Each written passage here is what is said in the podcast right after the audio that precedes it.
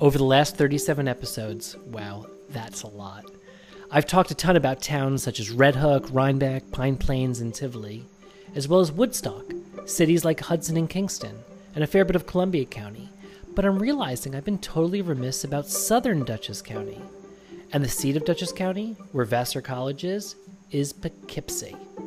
I pass through Poughkeepsie, well, I used to pass through it, every week on Amtrak.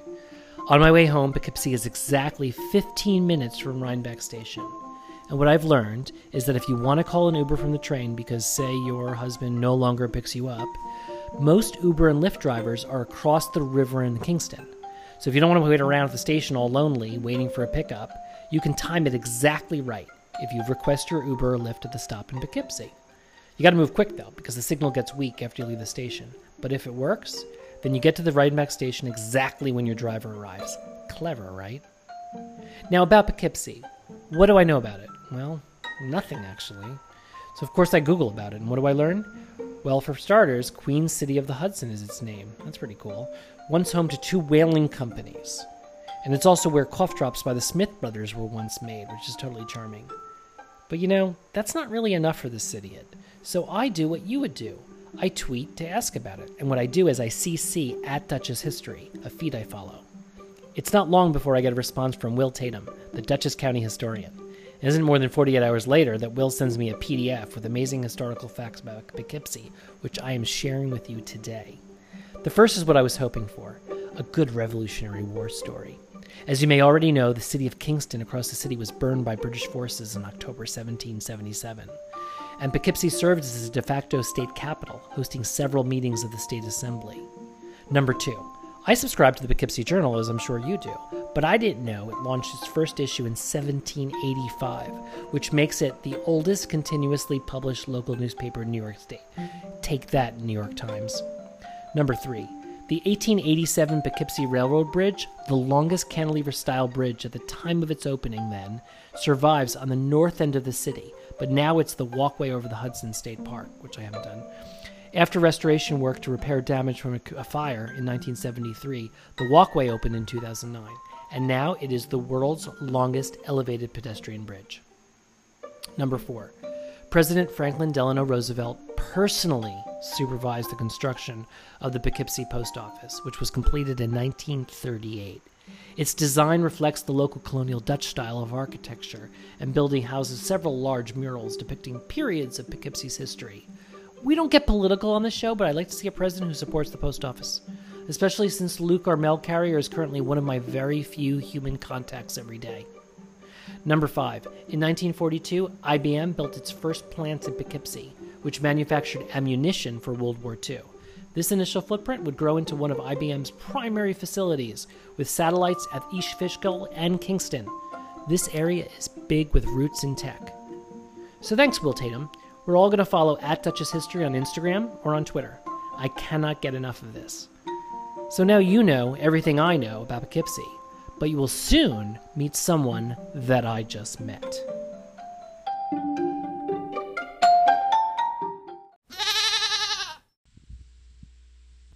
I'm Matt Zucker, and this is Sidiot, learning to live and love life in the Hudson Valley. This season, as you can tell, I am trying to get closer to the people who live and work here. A few episodes ago, you'll remember meeting Dairo, an Empire regular from the train. I'm also trying to line up farmers to talk to because, well, especially living next to two farms and an orchard, I want to know everything about farming without having to do it myself. Today, we're going to talk to a local business owner, Daniel Clark from Prime Print Shop, who's also generous enough to sponsor this episode with a special offer for Sidiot listeners. I'm excited for you to get to know him, to hear his story, his point of view, crazy things one can print, and what he and his wife do with their five acres of land. We first talked about Poughkeepsie a bit, including some of the backstory of the walkway over the Hudson, which I've still not done. Are you a Sidiot or are you a friend of a Sidiot? I am a friend of a Sidiot. I, I am I am I'm a local, a local yokel.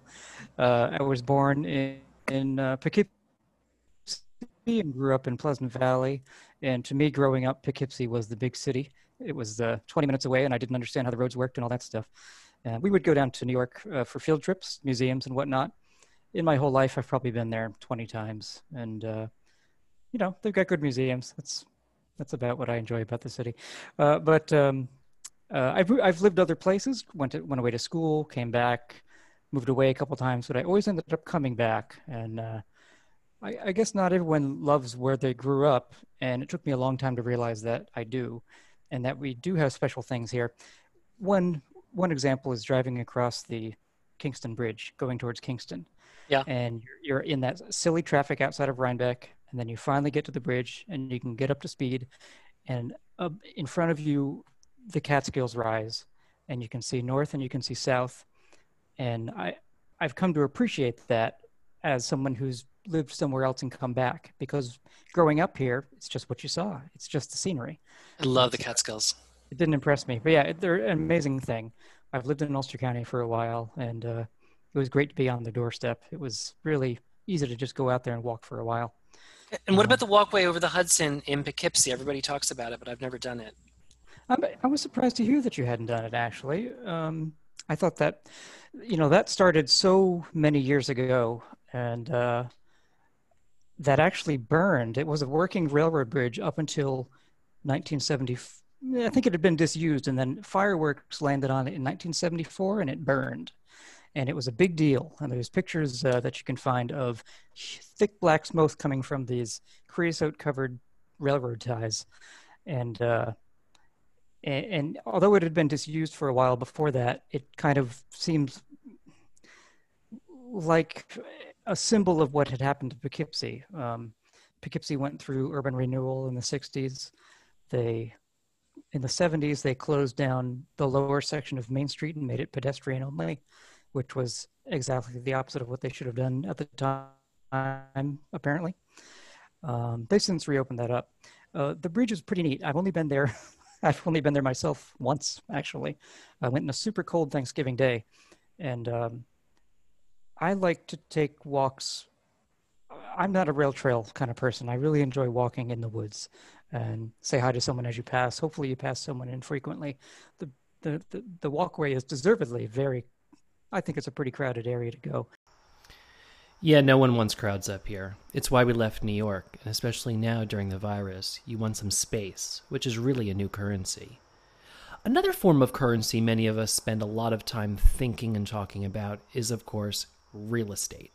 In a city like New York, when you talk about real estate, you talk about co op boards, crazy prices, one and a half baths as a luxury, and full service buildings, which basically means having a doorman, a parking garage, and a gym.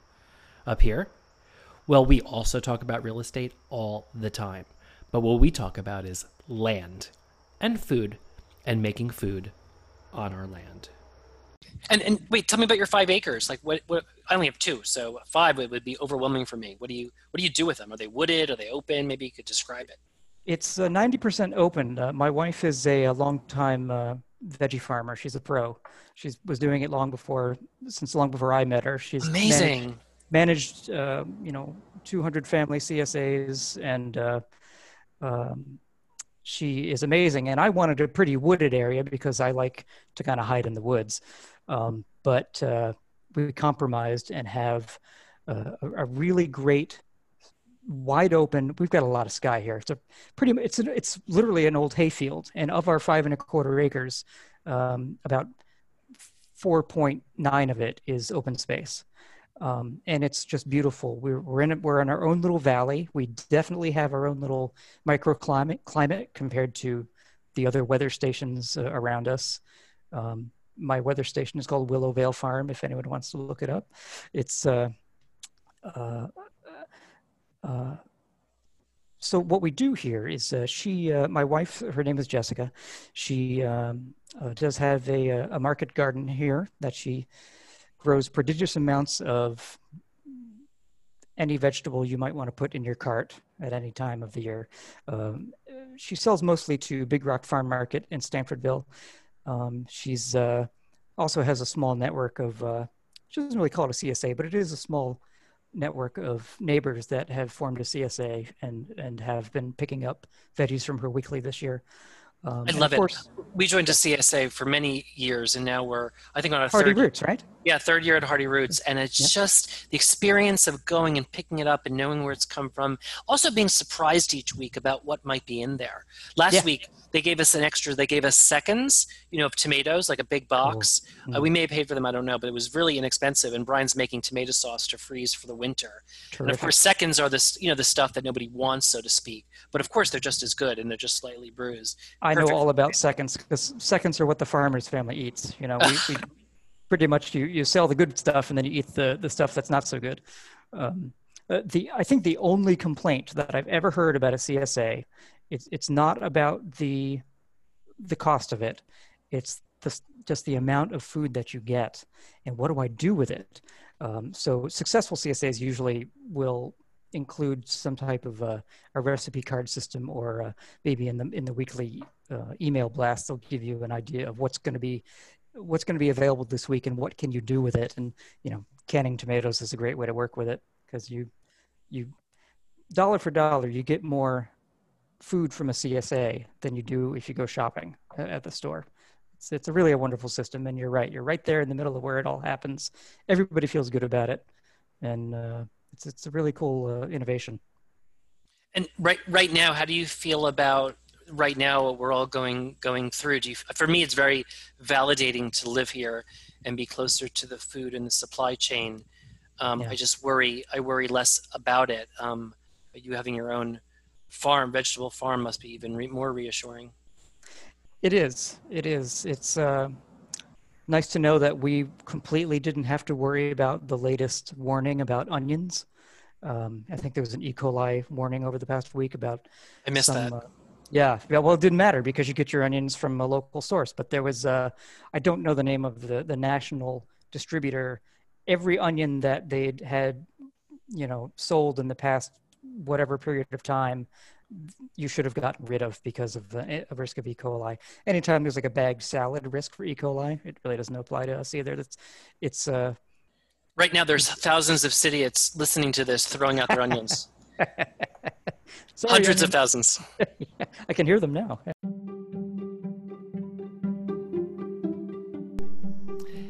Hey, Idiots! I'm so lucky because this episode is sponsored by Prime Print Shop in Poughkeepsie.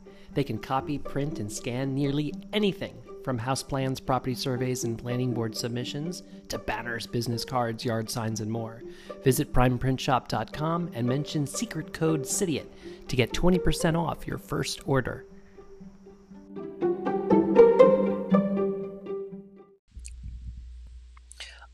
Because I'm in marketing, or perhaps because I'm fairly nosy. But whenever I walk past a business, I always wonder who goes in there? What do they sell? In a print shop? What goes on in there? So your your customers are they mostly locals? I don't even like that word, or weekenders, or like who who comes in with plans and other kinds of services? The the majority are local professionals, architects, engineers, Mhm. attorneys, nonprofits, um, the the colleges, uh, but we certainly do see our share of of idiots as well, and people who are uh, either building a home in the area or renovating a home in the area. Um, everybody has to go through the planning board process at some point, and to do that, you need documents, and oftentimes the uh, um, the architect will take care of that for you. But um, we do. Uh, I end up shipping a lot of things down to the city actually uh, for on the behalf of some ar- architect who's up here. Uh, you know, the the uh, the city dweller is working with an architect that's local um, because they know the, the planning board and they know how it works in in town. Um, so I'll ship the plans down to them uh, wherever they are down in the city. Uh, if we've printed out family trees for people, large, big, you know, Oh, three feet by six feet. We we didn't do the design; they came in with it. Um, but uh, that's a pretty nifty thing to have up on your wall that shows you know the whole story. Um, uh, we do a lot of uh, you know embarrassing photos for people, not naughty photos, but but more like uh, uh, maybe a, someone's going to turn fifty, so there someone else, uh, a family member or spouse, brings in a a baby picture and we blow it up to three foot by four so it can really make them feel silly at, at the party Of course, what I wanted to know from Daniel was what he thought of me, I mean us, as Sidiots, and did he have any advice for folks moving up here? Beyond the type that I give, like how to find your town, how to set yourself up, or make friends, what about how to behave? Be kind to your neighbors. I think that's the, uh, the uh, um, perhaps the, the, universal golden rule that for anyone who might purchase a house somewhere. Um, you know, you have extra tomatoes, take them over to your neighbor. You bake an extra few cupcakes, take them over to your neighbor. It's a good thing. It makes people happy. They won't they won't want to want to admit it because it sounds very old fashioned and corny, but it sure is a nice thing to do. You know, I I interviewed a fellow Sidiot who was more, far more advanced than I was, um, Daro, a few weeks ago, and now I'm talking to someone who's actually from here. So this is a little narcissistic, but what do you think of us, those of us that come up here? And you know, I was a weekender first, and now I'm full time hardcore. Um, yeah. But what's the perception? What's the give us the insider view? I think when it comes right down to it, what we have in common is that we like it here, and I love it here people might dress differently. People drive different cars. People have different catchphrases.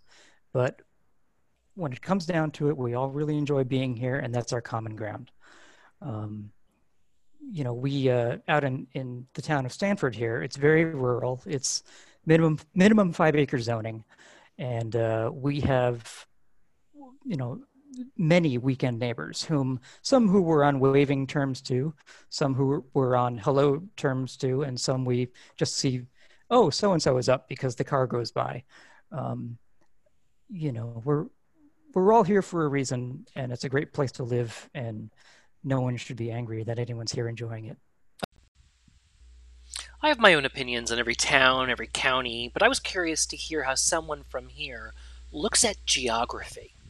Uh, having lived in both Dutchess County and Ulster County, um, the bridge is is a real divider. I remember growing up, um, there would be talk of going across the river, or someone someone's family lives across the river, and uh, it, it is a psychological barrier, even though there's been a bridge there for you know 80 or 90 years. Um, Poughkeepsie, having had the uh, the railways always. That made a huge difference with the folks who were able to come up here. Main cities have been coming up here for a very long time. Um, uh, so I think of of Dutchess County as probably uh, a little more well off.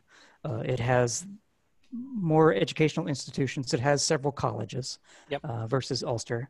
Uh, Ulster County has Woodstock. It has the uh, the Catskills. I think of it as a, a, little bit more of a hippier county than Dutchess is. Mm-hmm. Uh, Kingston itself is Kingston has Kingston wears a lot of hats actually because it's the county seat uh, of Ulster, so it has all the county buildings and and the clusters of the professionals there. Um, but it, it has become Brooklyn of the North. Uh, in a way. It, when I, I moved to, I bought a house, my house in Kingston in 2007 and lived there for uh, nine years. And I moved to Kingston because I really liked how it was a, it was a, a smaller, more manageable city that I felt comfortable living in. Daniel's description of Kingston really touched me because it reminded me that as much as I talk about the city country divide and the experience of moving up here, the more I realize it's really the New City upstate shift that I'm journaling through this podcast. Up here, you can still have an urban life if that's what you want, whether it's Kingston, Hudson, Newburgh, or Poughkeepsie. It's different than New York City for sure, but they still have many advantages of a city. See, I'm five years in and I'm still learning.